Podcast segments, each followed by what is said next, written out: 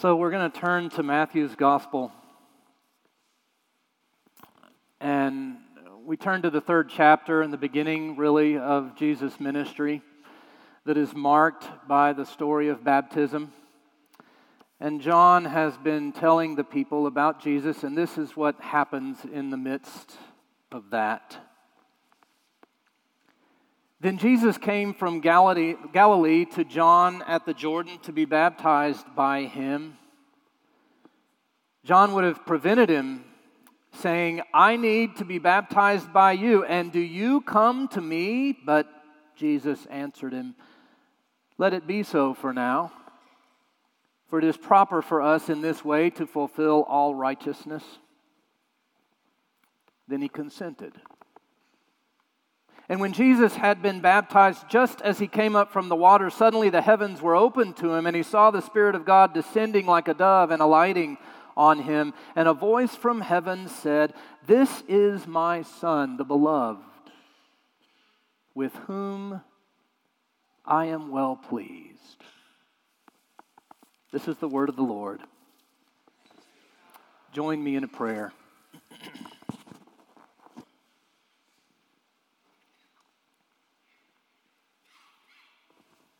Gracious God, we ask that you send your Holy Spirit to be fully present with us this morning, lift us into heavenly places.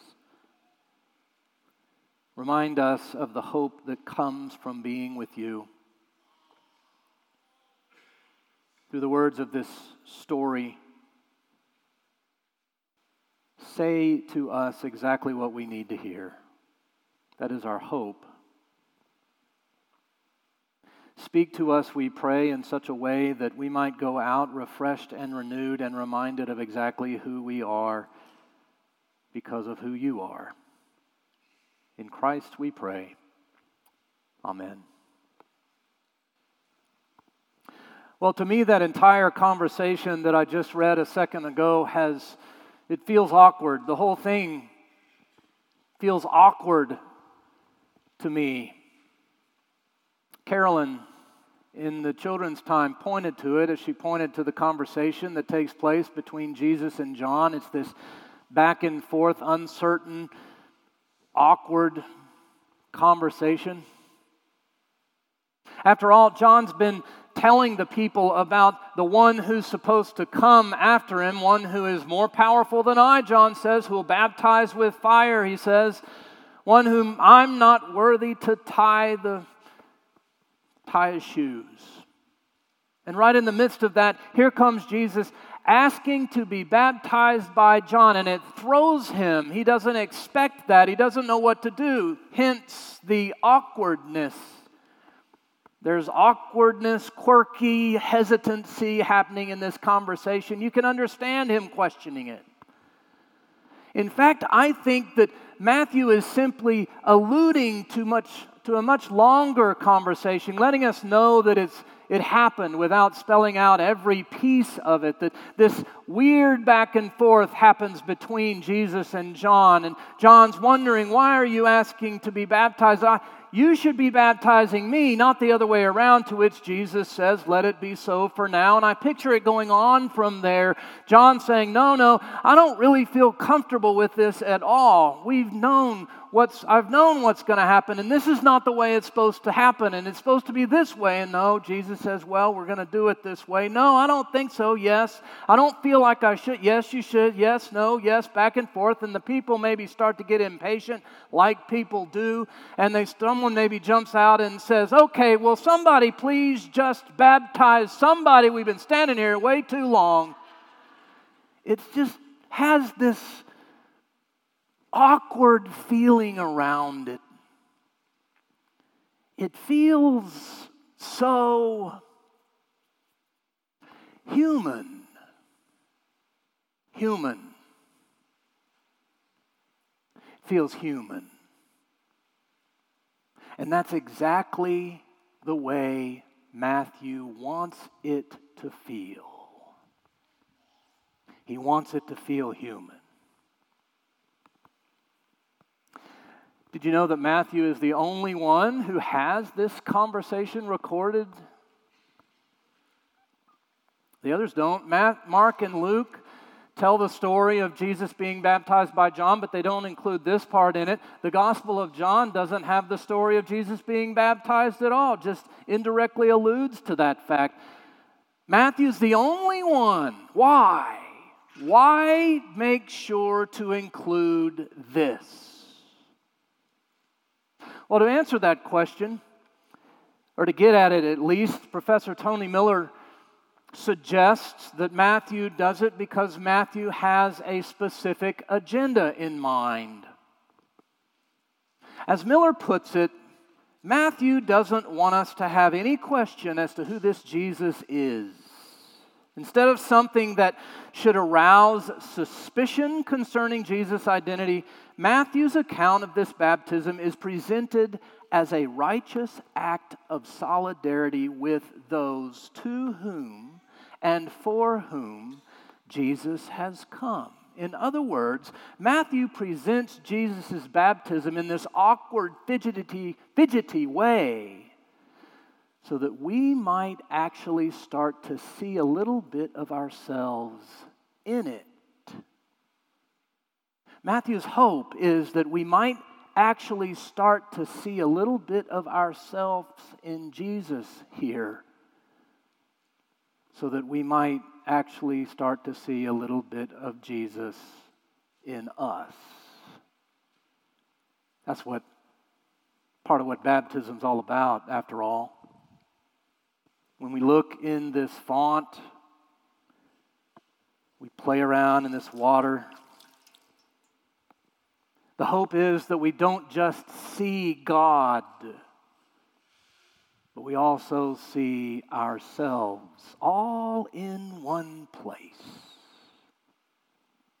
As another scholar puts it, to understand baptism, one must understand what the, re- one must understand the reality and the physicality of what it means to be human. And therefore, what it means for God to save us by becoming just like one of us. That's what Matthew's trying to get across. That's what Matthew's trying to get us to start seeing God becoming just like one of us. I can't think of a better way to do that than through an awkward, weird conversation in the midst of a moment that's supposed to be holy. I can't think of a better way. I can't think of a better way for us to start seeing a little bit of ourselves in Christ, a little bit of Christ in us. That's what Matthew wants for us, after all. And when you begin to see that, when you begin to see a little bit of yourself in God, a little bit of God in you, you start to see this whole gospel story in ways that you may never have seen before. Little things, way beyond the miracles that Jesus performs and the glory of it all. You start to see some of the, the little stuff, the human stuff. You start to see things like how comfortable Jesus is in his own skin. Like when he's tired, he goes off to rest. When he's sad, he's not afraid to cry. He sometimes gets upset. He's human. He's also quick to forgive, slow to judge. He gives to others just as much as he receives from others. Those are the things you start to notice. You start to see yourself in Christ and Christ in you. You start to actually see Jesus as a model for what it looks like to be a real human being. And when you start to do that, you start to think about Jesus as a model for what it looks like to be a real human being, of course, you turn the mirror on yourself and you start to wonder about yourself. What about my humanity? How good am I at it? How good am I at, at being human? Well, how good are you at being human? You ever thought about that? Is that a question that's ever come across? We always say, well, we are. Doesn't mean we're good at it. How good are you at being human?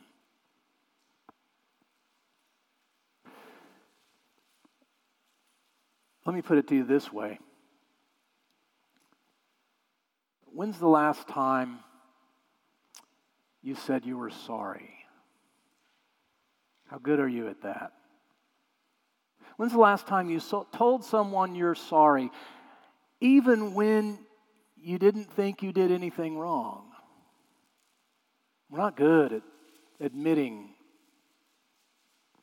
that we're sorry. No, we'd much rather come up with the reason for why we did that in the first place to justify it. That's easier than actually just saying, I'm sorry. We'd much rather find a way to blame it on something else or someone else. In other words, removing it from our control instead of just saying, I'm sorry. You ever looked at a little kid trying to say they're sorry for the first time? They're terrible at it, awful. We have to learn to say we're sorry. How good are you at it? What about forgiveness? How good are you at forgiving someone else for doing something wrong and saying it in such a way that doesn't make them feel like a lower life form? I'm not really good at it's hard. It's hard for us to do that. No, we'd much rather just hang on to whatever it is that's bugging us, let it sit there and fester inside of us hoping that one day it'll go away and knowing that it never is going to go away. How good are you at forgiving someone else, forgiving yourself? Lastly, how good are you at giving and receiving? How good are you at that? If I were to be honest, I'd have to say that we're probably better at giving than we are receiving. We'd much rather be the one who gives, right? The reason is is because in order to receive in a sense we have to admit that we need help and we don't like doing that. We don't like asking for help or admitting that we need help. Why? Because we're told, we're taught that asking for help is a sign of weakness. You should be able to stand on your own two feet. Truth is you can't do that, of course. So we struggle to ask for help to receive in that way. But here's the thing if you don't allow someone else to help you, you are robbing them of the joy of knowing they are able to give. And you're also robbing the two of you from the relationship that comes in that experience. How good are you? At being human. Seeing a little bit of yourself in Christ so that you might see a little bit of Christ in you. C.S. Lewis has an image that I think is helpful here. It's a wonderful image. he says this He says, Imagine yourself as a living house a living house. And God has come in to re- rebuild the house. And at first, perhaps everything God is doing makes sense, making sure the drainage is right and the roof has no leaks. But then God starts to knock about the house in ways you didn't expect, and you start to wonder what's God doing here with me as a house? The answer is that God is building a different kind of house than you thought God would build, adding a new wing over here, putting on another floor up here. You may have thought that God is building you into a decent little cottage, when in fact, God is actually building a palace. One that God Himself intends to live in. In other words, you're a work in progress, an unfinished product of God's own making.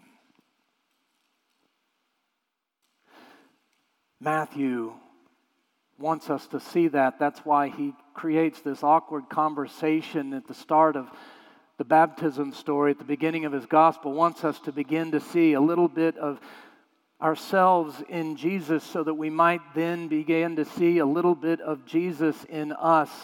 You are growing into the palace of your own humanity, one in which God has come to live in. So do me a favor today. Start living out your baptism. Start trying to become more of a human being. Trying to see a little bit of yourself in Christ and a little bit of Christ in you. Start being an actual human being with Jesus as your model, the one who accepted his own humanity fully and completely, the one who has come to make a home in your heart and in your life. Can you do that for me? Amen.